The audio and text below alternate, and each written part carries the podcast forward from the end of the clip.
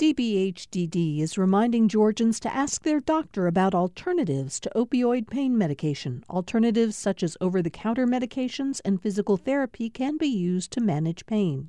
More information at opioidresponse.info.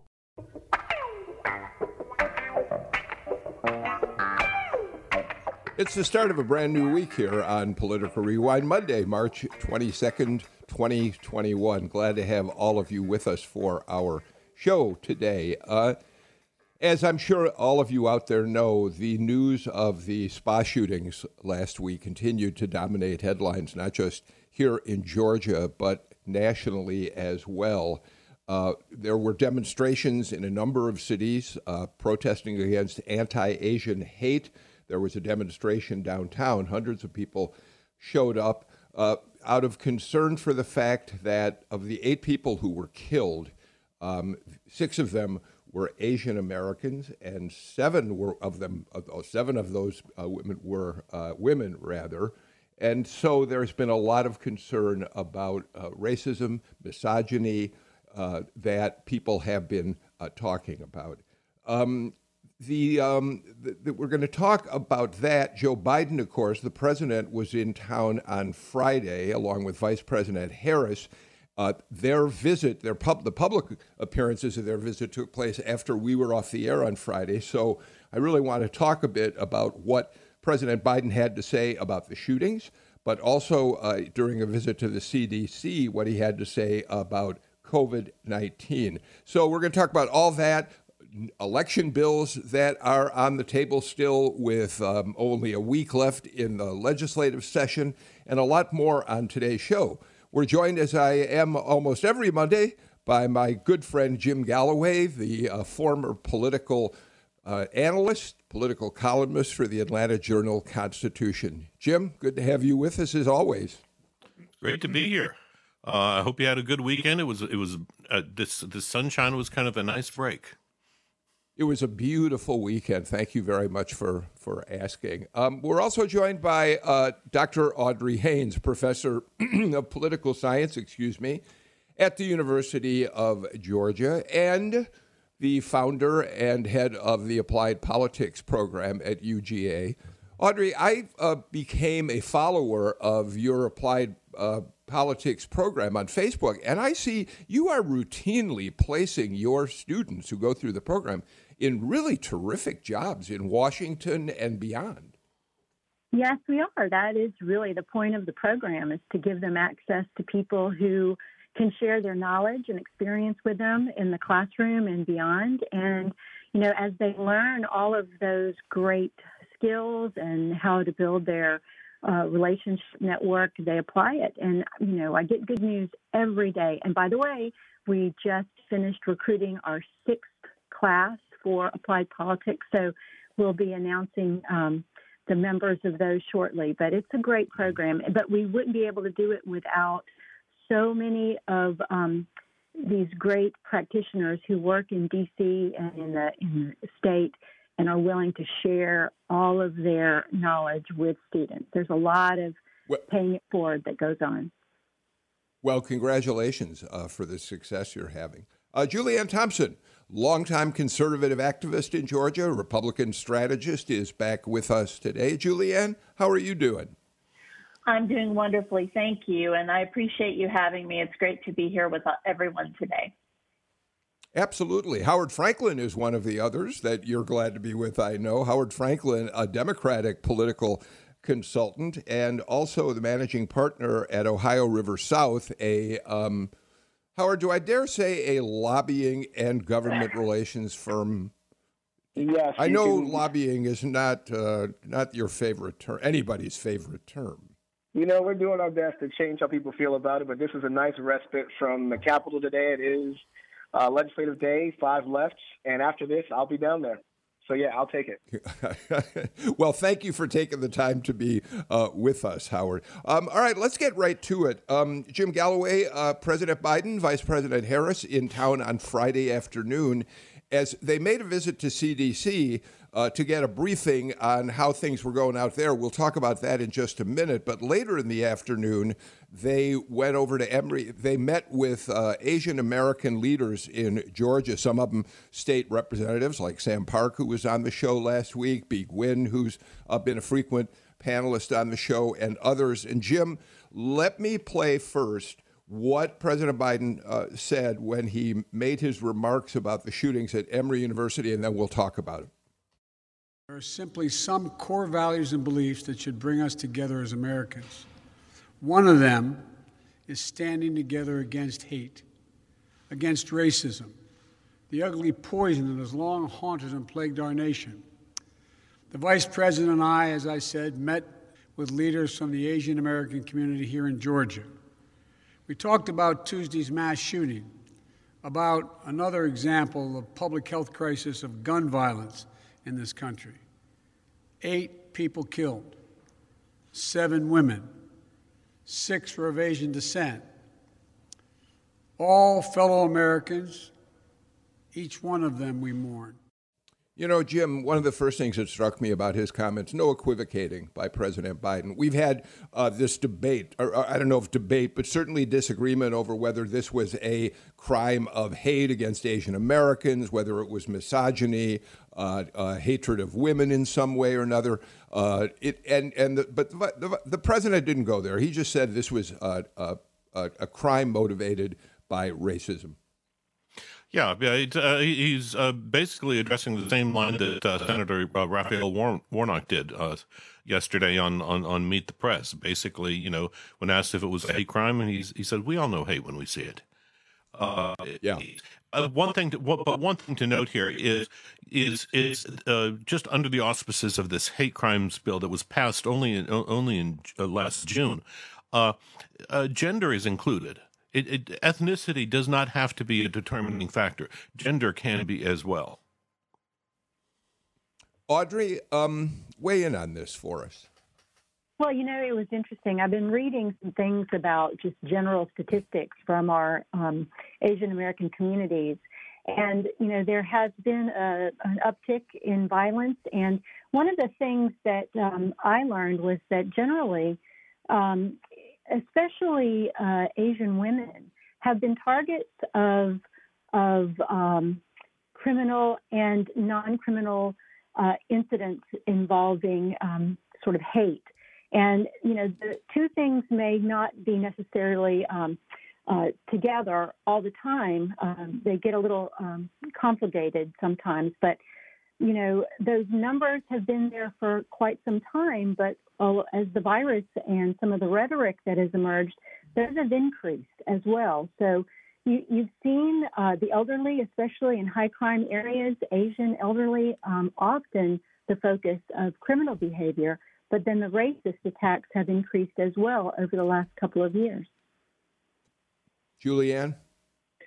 Yes, I agree with everything that's been said so far. Um, and and I think that we all need to be very, very alert as the as to the situations of bigotry that are affecting the Asian American community. I've heard from from many friends um, about the hate that they encounter on a regular basis, especially that they have encountered um, as a result of of a lot of people's uh, racially motivated reactions to the pandemic, which has just been absolutely terrible that um, that Asian Americans have been the victim of of a lot of just terrible comments that have happened from officials as well as just uh, just regular citizens. And I know that there's been a lot of focus on this particular shooting incident at the massage parlors, and rightfully so. And I think as a result, it's it's important to uh, not lose sight of the fact, you know, going back to what the professor said just a few minutes ago um, and talking about criminal activity and Asian Americans that have been um, a target of a lot of criminal activity. I think it's important to remember that that these types of businesses have been a bastion for sex trafficking. Uh, that has particularly affected young Asian American uh, or young Asian women and men. And we seriously also need to investigate how these dangers have affected that community and what we can do as a society to stop that. Yeah, I, would agree. I'm I'm glad that the president and the vice president spoke directly to this. I think we should also commend. Uh, I think the Rainbow Coalition of leaders from both sides of the aisle who call the attack what it what we all plainly plainly see it as.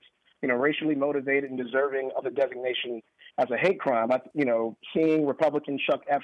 And Democrat Bee Nguyen talk about this in the same breath gives me a little bit of hope that not everything has to be viewed through a partisan lens. So I, I thought it was good of us to come together, and you know, I think it also marks the fact that Georgia is going to be the political center of the universe for you know a, a little while to come.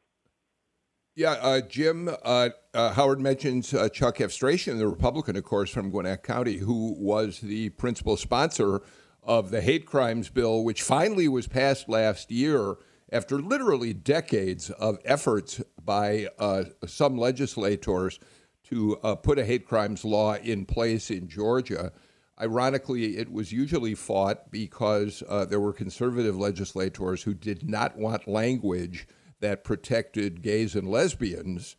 Um, uh, there was there wasn't as much, and some of the some of it had to do with the fact that there were conservatives who said, "Oh well, all crimes are are basically uh, hate crimes because they're, uh, uh you know, uh, uh, violence against people of any kind is a hate crime. But the point is, for the most part, it was a prejudice about gays and lesbians that stopped it from passing in the past.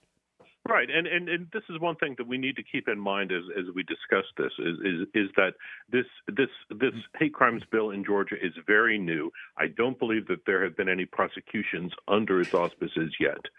Uh, the other thing, the other thing to keep in mind is that uh, that this was something when, when, it was pushed through the legislature. This is something that law enforcement wanted. Uh, one of the big supporters of this was was uh, uh, uh, GBI, the former GBI director Vernon. I'm blanking on his name here. Somebody help me out, please. Yeah, uh, Vernon, we'll we'll get to it. We'll get yeah. to it. Uh, but but but it, it, but it had plenty of uh, it, it, had plenty of law enforcement support, and so I I, don't think Vernon I Keenan, think, Jim. Vernon thank Keenan. you very much, Vernon Keenan. Sorry, Vernon.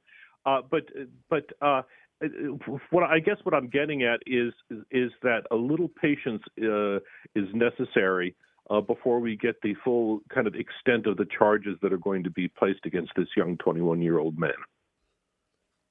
All right, um, we're going to watch how this unfolds. Um, I, I want to just mention one thing briefly uh, because Julianne uh, makes the point uh, about the fact that there are certainly we are aware that that there are some spas that are in fact dealing with uh, they they are uh, dealing with sex workers. Um, perhaps sex trafficking has been involved in some of them.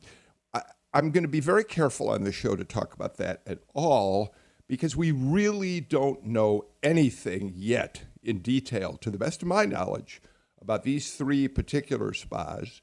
And, and we also want to honor um, the victims uh, right now of these horrible shootings. So with your indulgence, all of you out there in the listening audience, I'm going to be very, very careful. Although Julie, Julianne makes a good point that um, the state for a long time has investigated, looked at some of the spas in Georgia to see whether, in fact, um, they are uh, involved in prostitution, in sex trafficking, and, and that's something we want to keep an eye on. But for the time being, we're going to be kind of careful about that on Political Rewind, and, and I hope y'all understand that.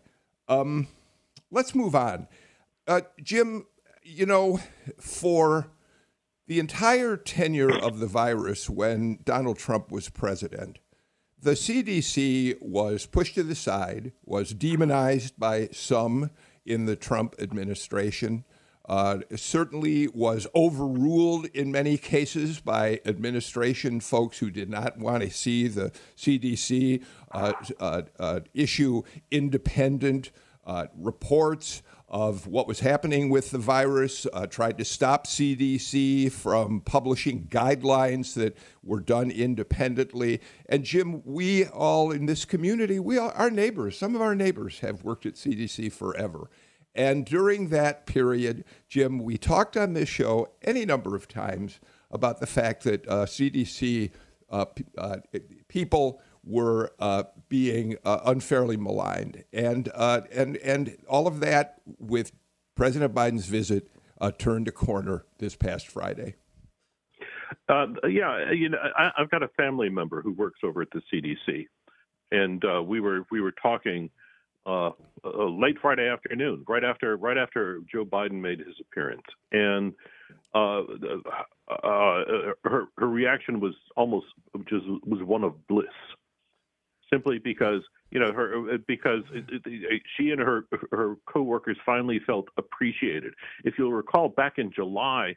Uh, uh, we had uh, we had the Trump administration in, in, insert a loyalist there, and who was who was trying to uh, to uh, rewrite some of the uh, so, some of the uh, advice and findings that the that the CDC was was handing out, and uh, and and when he when he met resistance, uh, he he accused he accused a cabal within the CDC of trying to usurp the Trump administration. So that that was that was that was an extremely low point for for what is pretty much the, everybody understands is the the the, the best uh, uh, pandemic oriented agency in the world. Let's listen to just a little bit of what President Biden told CDC workers when he was visiting them on Friday afternoon. I, but I came here to say thank you. Yeah. Because you're not only you're changing the psyche of the country, you're saving lives. You're saving lives but you're changing the psyche of the country. And this is, as I said, I, I, it's not being, I, I, don't, I don't think we're being chauvinistic about our country, but this is, think about it. We're the only country in the world that has, every time we've gone into a crisis, have come out stronger immediately after the crisis than when we went in before the crisis. Howard, as Jim points out, CDC workers, many of whom have been dedicated to that agency for many years, have waited a long time to hear a president of the United States thank them like that. Yeah, absolutely. Uh, it's absolutely uh, well earned and overdue. Uh, and this president deserves credit for uh, his administration springing into action and, you know, hitting that 100 million vaccinations uh, goal uh, weeks ahead of schedule. And I think just, you know, as he said, um, you know, very thoughtfully and very diplomatically, that the return to the upliftment of science is just an important part of what we're going to have to do in order to, to face down this pandemic. So we're all excited to see it. Obviously, even more so as Georgians uh, in the home of the CDC. Um, Julianne, what is it? You know, uh, President Trump did visit CDC early on uh, in the pandemic, uh, but even in that visit, uh, the then president uh, pretty much pushed CDC officials to the background so that he could uh, command the attention of the media gathered there. Uh, it, it, is this a, if, from a Republican point of view, is, is this a welcome change? Um, or do you think we give Biden too much credit in this moment for the way he is uh, talking about the virus and the people who are fighting it? Well, that's a very good question. Um, I I want to start out by saying I know that health workers in Georgia and the CDC are working really hard to to get these doses administered, and uh, we really need to thank them for their efforts to keep our community safe and healthy. Um, as I mentioned to you before we actually started the show, my mother, who is over 75, and my brother, who's diabetic, have both been able to get their vaccines and I and I feel very thankful for that and they feel a lot safer and I'm looking forward to the day that it opens up to where I can get it. All of that being said, um, I think it's to, to, answer your question from a Republican perspective. I think it's important for those of us um, like myself who are not anti-vaccine um, and who have influence in Republican circles uh, to be able to to have our voices heard and work with health officials and the government where we can to alleviate a lot of the fear that I know that is being uh, perpetrated in re- Republican circles, um, where people have fear of these vaccines. Because I mean, that fear for them is real and it's very prevalent in Georgia. And I'm sure you've seen some of the television shows where they've interviewed Georgians about vaccines and, and talked about that fear. Um, and I, I think that that, along with the fact that there there seems to be a lot of fear among the African American community as well as a result of a lot of the atrocities that have happened in the past. And I think that that is something that that we are all cognizant of and should be very understanding of. And um, that being said, I think fear is another reason why I believe that we are slower to vaccinate and masse the way that that we are trying to do here in Georgia and around the country. And you know, I'll do whatever I can to help with that, and I hope that other Republicans will as well.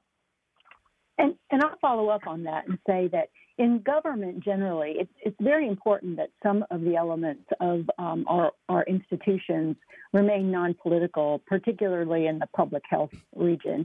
And this feels more like a transition back to the less political and politicization of uh, public health issues. Biden has actually been very disciplined, I think, in terms of his messaging and also in terms of standing back and allowing some of those institutions to take a lead and, and work on the forefront of this issue.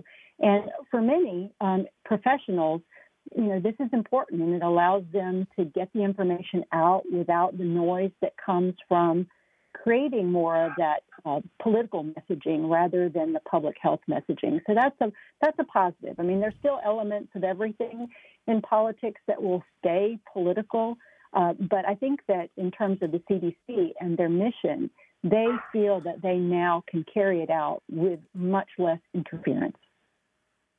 So uh, we're going to get to our first break in the show in a moment, but I just we have talked on the show frequently about the rate of vaccination in Georgia and discussed the fact that uh, for for throughout the vaccination process across the country, Georgia has been last in the country in the number of shots in arms per hundred thousand. Uh, we had the governor's communications director, Cody Hall, on the show last week, who uh, gave us a different interpretation of that, saying that Georgia's done a, a, a, good job getting shots in the arms of the most vulnerable people, those 65 and older. Uh, I get that. But I do want to say, since we've been somewhat critical of the state, that they have now stepped up over the last few days. Um, they had had a rate of vaccinations of about uh, 78% of vaccines, vaccine supply to shots in arms. They're now up to 86%. 3.2 million Georgians have now had a vaccine. Two plus million of them have had the first shot. Another million, 144 have had both shots. So the state is stepping up, and um, the state did just announce that, and the feds, because they're part of this, that Mercedes Benz Stadium is going to be the site uh, in the weeks, in the next couple weeks, where they're going to be putting 60, 70,000 shots into people's arms uh, in the time ahead. So it may be a good sign. Uh, after all the criticism, the things are starting to pick up, and more and more people are going to get vaccinated. Jim, before we go to break, you want to add to that?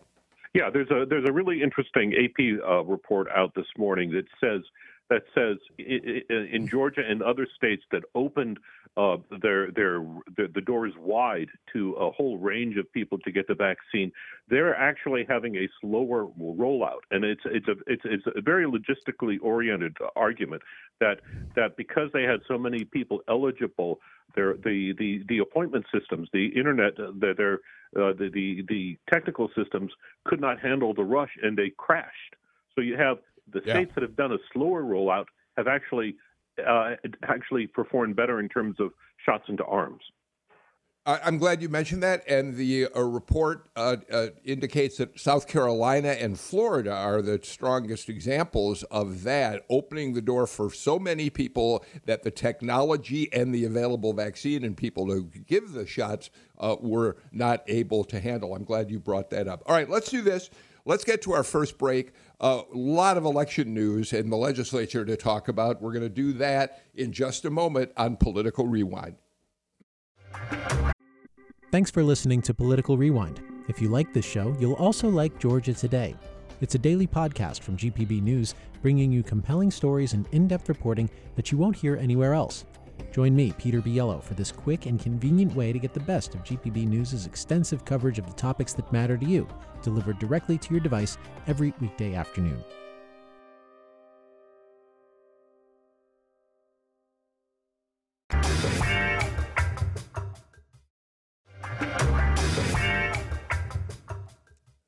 Dr. Audrey Haynes, uh, Julianne Thompson, Howard Franklin, Jim Galloway all join me for today's political rewind. Howard, the uh, news out of the legislature in terms of these uh, this rainstorm of election bills that have been introduced down there this session by Republicans is sort of a mixed bag uh, today, and and let's talk about what that means, Howard.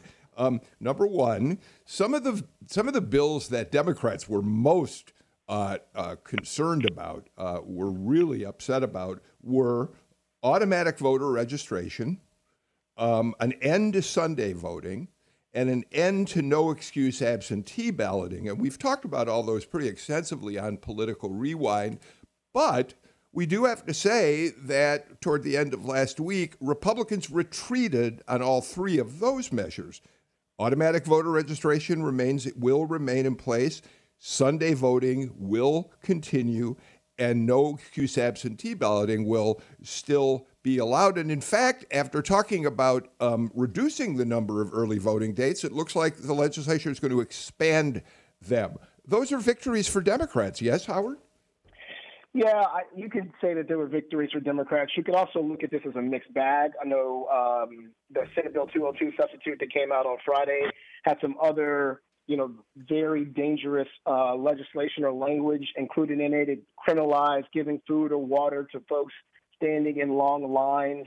It, uh, it uh, actually made uh, shorter the period uh, that uh, those those drop boxes that we were able to use last year can be available. Um, and, and also, I think it takes away the ability to solicit outside funds like grant dollars uh, for elections offices. I mean, I, I've worked in government for a fair amount of time. I can't imagine outlawing the ability for local governments to be able to receive, to apply for and receive grant dollars to, to more effectively carry out their roles and responsibilities. So there's still some bad things in the Senate, um, the Senate Bill 202, the sub, and of course, you know, we've got a bunch of different bills flying around. I, I think the expectation for the majority of the legislative session would be that the House would have a bill, the Senate would have a bill, and we'd have a conference committee to sort out what the details would be. So I, I don't think we're out of the woods on this or in a position to celebrate just yet. I I gee, Howard, I was trying to give you a chance to have a, some, a little something to take away positively. yes, we are going to talk about the other elements of this bill that are still uh, creating great controversy. So, with that in my, my, well, let me ask you about those f- few measures, first of all. Uh, Audrey Haynes, the question is when they looked at no excuse absentee balloting and ending automatic voter registration, and especially especially eliminating Sunday voting, which would have been such a had such an impact on on on the uh, souls to the polls votes in African American churches. Do you think Republicans realized that there was going to be too high a price to pay for taking those steps? I certainly don't think they realized it initially because look at the deluge of uh, those pieces of legislation that were presented to the public. What they didn't realize, I think, is that there's no appetite. There's very limited appetite before, uh, for most people who really think about these issues, including uh, the businesses in the state. Moreover, we also have stronger leadership in terms of defending those rights than we've had previously in the state and a great deal more transparency. It seemed like it was such an obvious ploy. I mean, that was even people who don't think deeply about this. In listening to the deluge, I mean, you did have two groups. I mean, out there, and one group specifically was fed the the lie that there was tremendous voter fraud when there actually wasn't. And you had a split within Democrats who were willing to tell that lie and those who were unwilling to tell that lie. So I think that most of the people in the public in the state of Georgia, I mean, you can't run away from the fact that it seems so obvious. And so, with all of those factors coming in, I'm not surprised that they had to step back, um, especially when they were confronted with questions uh, directed at show us the fraud.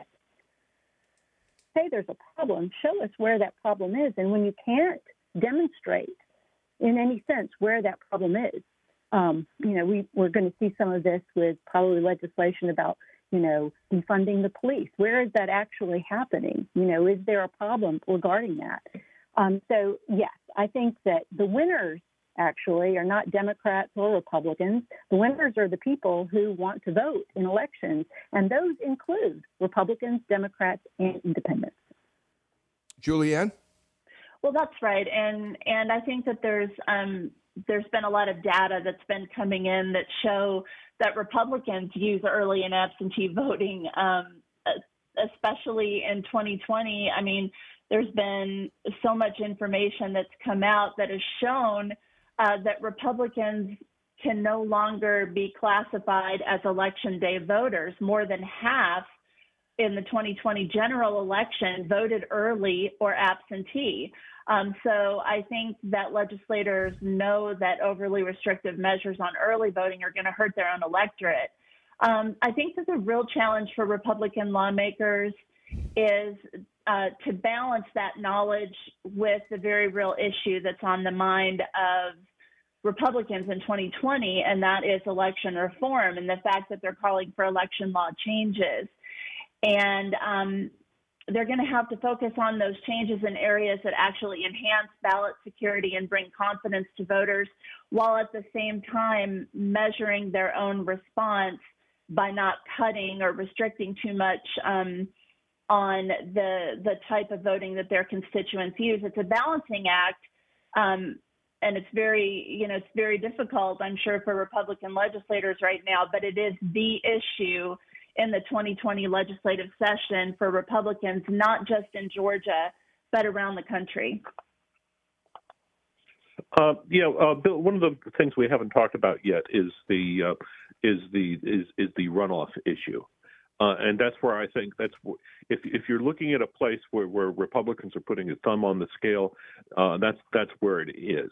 Uh, uh, the January 5th victories of uh, Jon Ossoff and Raphael War- Warnock in the two Senate uh, runoffs were uh, just a just it was just a watershed moment because uh, Democrats had had been had been had been skunked essentially in in all those in in in in previous runoffs to dating back to 1992, and and and in part it's because the, Georgia state law required the runoff within four weeks of the original election date.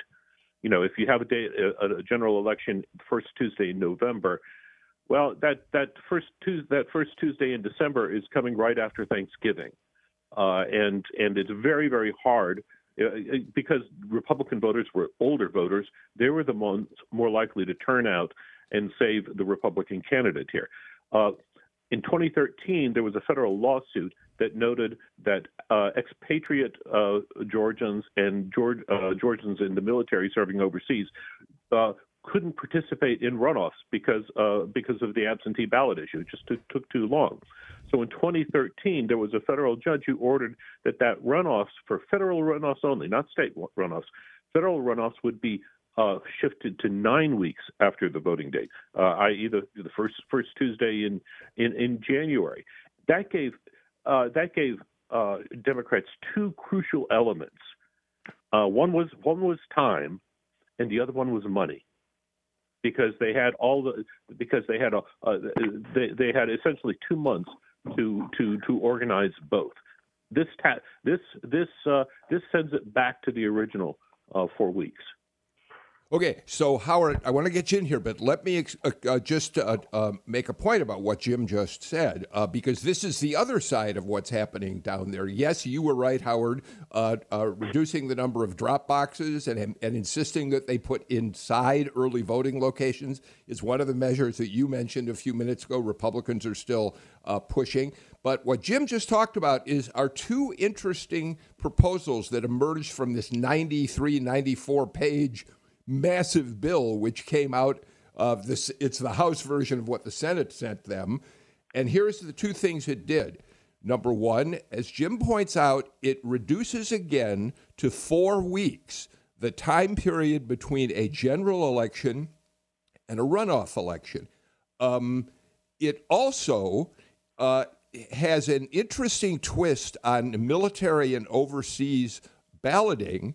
It says there will be instant runoffs in those cases. In other words, if I'm an overseas voter, I will say, This is the candidate I want to elect in the general election. Oh, if there's a runoff, this is the candidate I want to win that race. So that's one thing. The other thing that they've added is that there should be primaries in special election campaigns. So let me take it one step further and turn it over to you. Sorry, I'm talking so much. What this means is certainly in the Raphael Warnock Kelly Loeffler race, had there been a Republican primary uh, and and and and Doug Collins and Kelly Loeffler had duked it out there, and we'd had one person emerge to challenge Warnock, Republicans think they could have won that race. On the other side of that, David Perdue came within a hair's breadth of winning against Jon Ossoff in the general election. Um, but because of the nine week voting period for the runoff, Democrats, as you know, Howard, were able to build up a big money uh, lead. As Jim pointed out, they were able to push forward on getting Warnock elected. I mean, on Ossoff elected. So both of those measures tend right now to favor Republicans. Now it's your turn. yeah, I think you're right. Um, and I think that this is, uh, I think what Julianne mentioned earlier, you know, the elections reform has been the legislative soup du jour during the General Assembly. I doubt very seriously that it is what uh, rank and file Republican voters are concerned about or rank among their top issues uh, once we get outside the session when we're talking about kitchen table issues.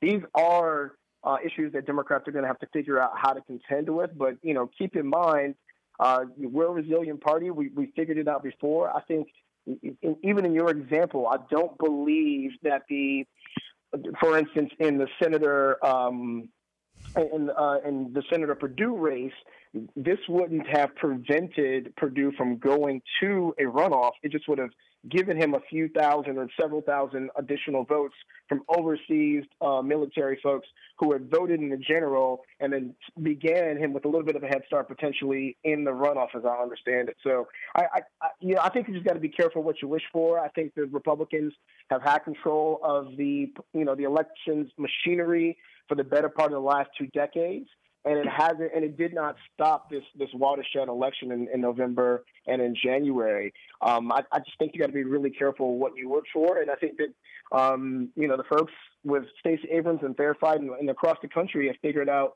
and shown the ability to be resilient no matter how the rules uh, get changed or how the goalposts happen to move.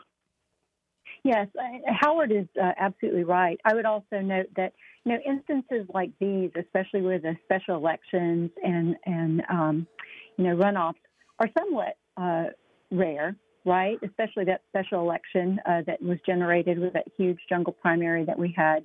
Um, so uh, parties always innovate, and whatever challenges you put forward, uh, they they will find a way to to drum up votes, and even if they are creating what seems like an advantage at this point, you know, will it be an advantage in 20 years from now or 10 years from now because things are changing?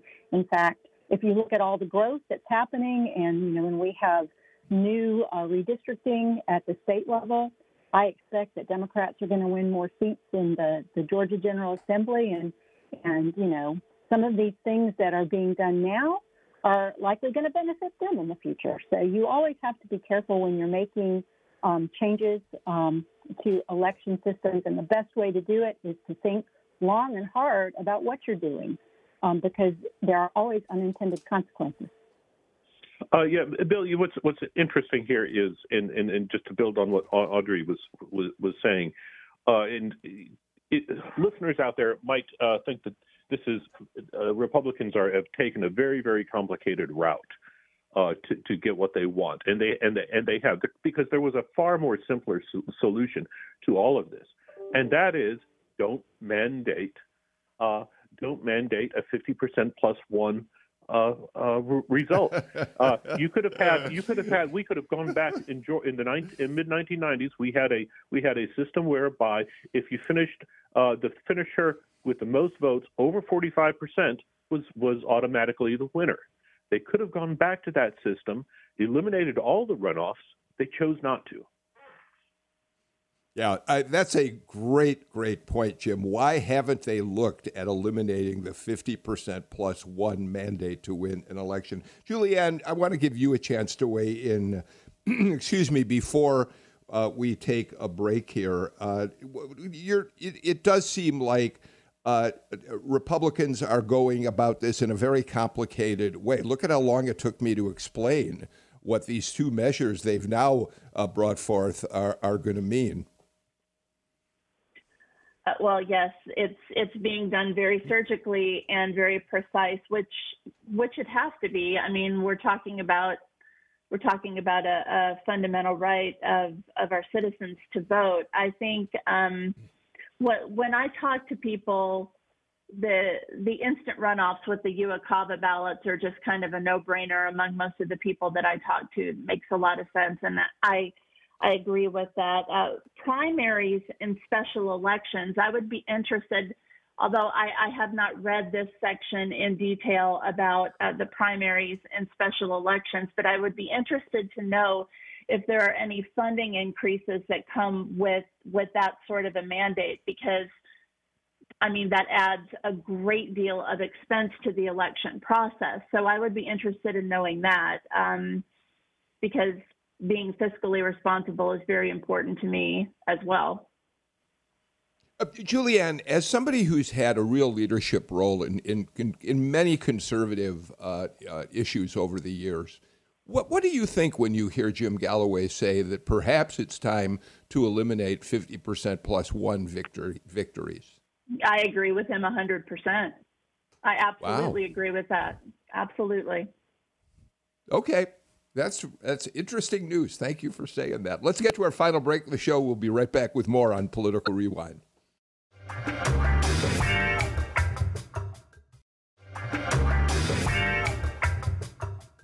Julianne Thompson, Howard Franklin, Jim Galloway, Professor Audrey Haynes join us today. So um, every morning at about 5.15, 5.30, uh, I write what in NPR language we call a billboard.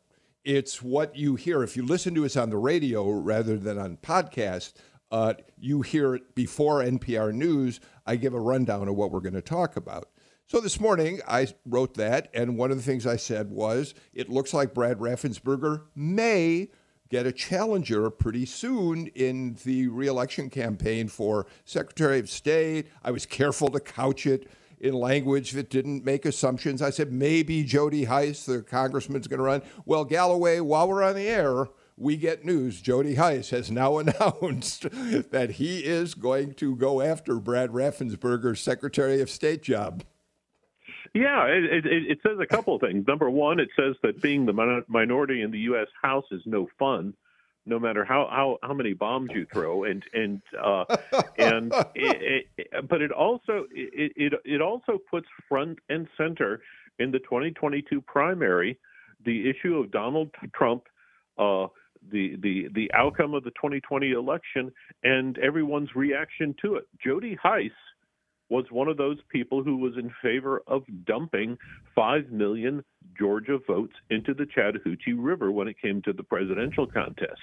He was also, if you'll recall, uh, it's, it's, it was uh, he put up a post on social media uh, on January 6th uh, during the uh, kind of the, the, during the, the, the Capitol riot, uh, saying this is our our 1776 moment uh, which he is going to have to explain. He's, he, you know, he, he's saying uh, he, he was saying that this was he put that up before the violence started, uh, but you know, there again, uh, you have to. There's there's going to be some history that has to be exhumed.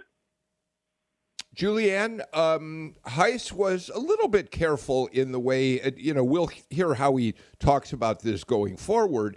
But uh, two things about it. Number one, here's what he said about Raffensperger. He didn't, he said, quote, free and fair elections are the foundation of our country. What Brad Raffensperger did was create cracks in the integrity of our elections which I wholeheartedly believe individuals took advantage of in 2020. It'll be interesting to hear how he explains just what he meant by that. I was interested in the fact, though, that what he did not say was Brad Raffensperger refused to acknowledge that Georgia's election of Joe Biden was done through fraud and deceit. I, I thought that was interesting because certainly he's essentially endorsed that position in the past.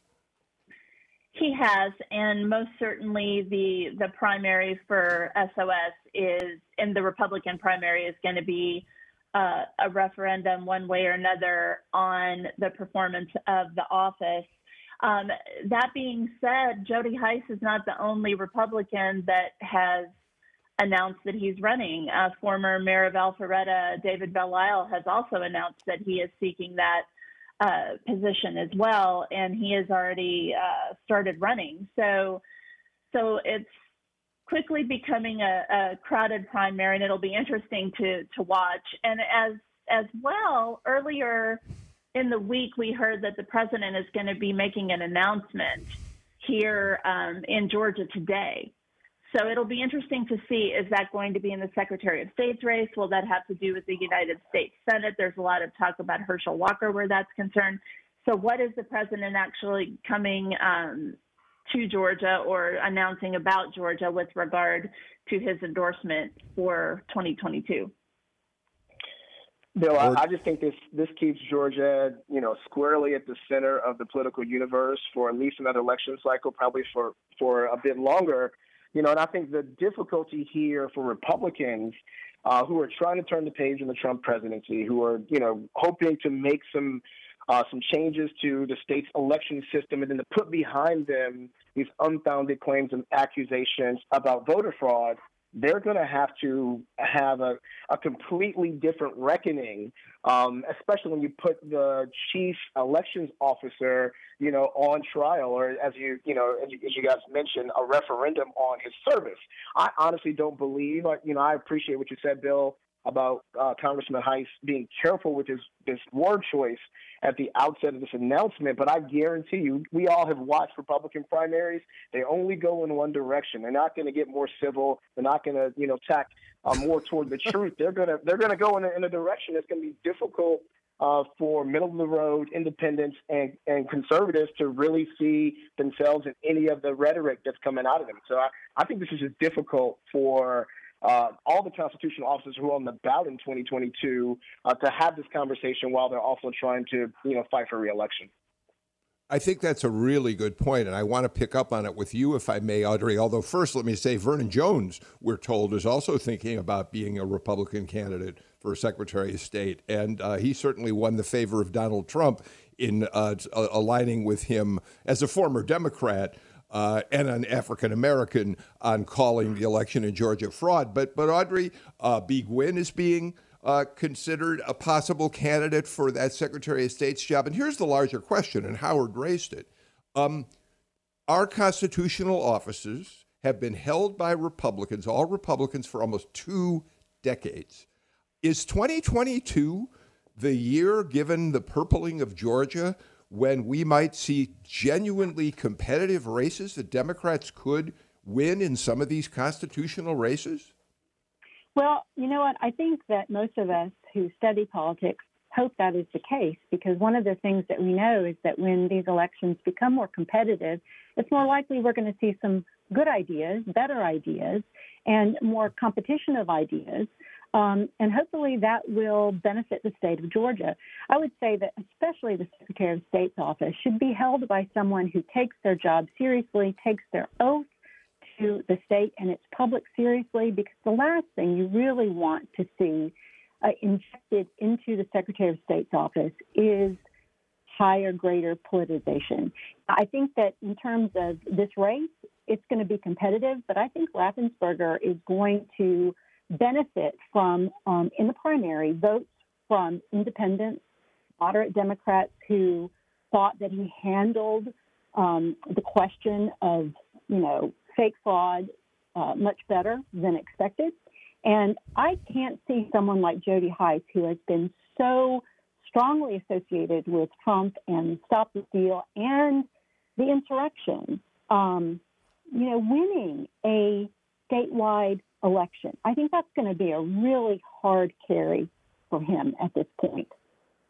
So, Julianne, let me ask you another hard question. Is Brad Raffensperger almost guaranteed to lose the Republican base in a primary runoff after the way he refused to uh, to accede to uh, uh, the former president's uh, insistence that he call the Georgia presidential race a fraud?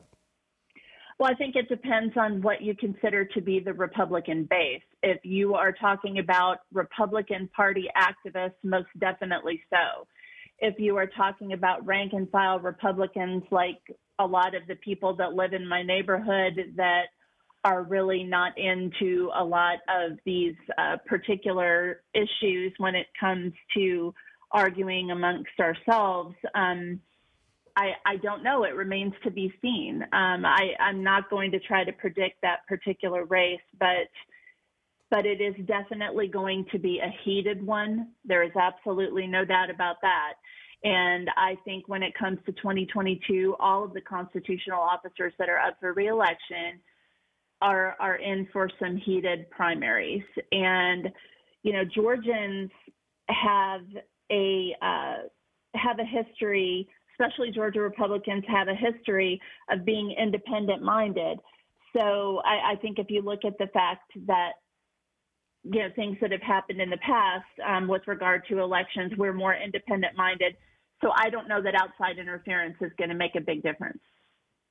Julianne Thompson gets the last word on today's show. Thank you for being with us, Howard Franklin, Professor Audrey Haynes, Jim Galloway. A pleasure to have all of you here for the conversation uh, today. We're going to be back with another edition of Political Rewind, of course, tomorrow. Uh, I hope you'll all join us then. In the meantime, I'm Bill Nigut. Take care, stay healthy, wear a mask, and, and if you haven't gotten a vaccine so far, this is a great time to start planning how you're going to do it. See you all tomorrow.